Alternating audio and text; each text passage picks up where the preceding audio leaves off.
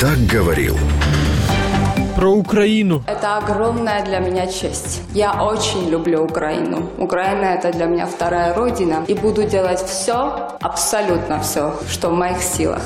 Про полицию. Боже упаси, если мы будем оправдаться перед украинским народом. Ни в коем случае, мы полиция. Про реформы.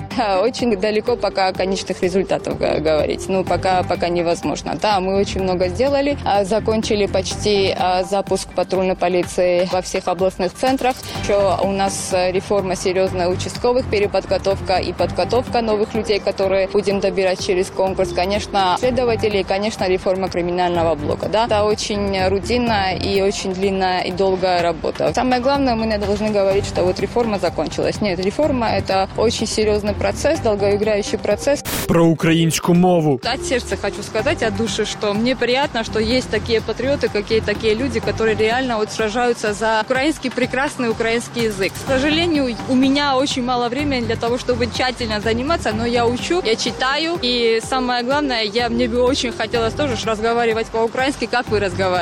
Просто вот, когда нет фундамента и базиса, это очень-очень трудно. Про национальность. Я не позволю разговаривать про мою национальность. Да, я родилась в Грузии, я горжусь, но я еще гражданка Украины. Вы с трибуны парламента это кричали. Я не позволю, потому что депутат Верховной Рады должен быть толерантным, а не националистом. Все.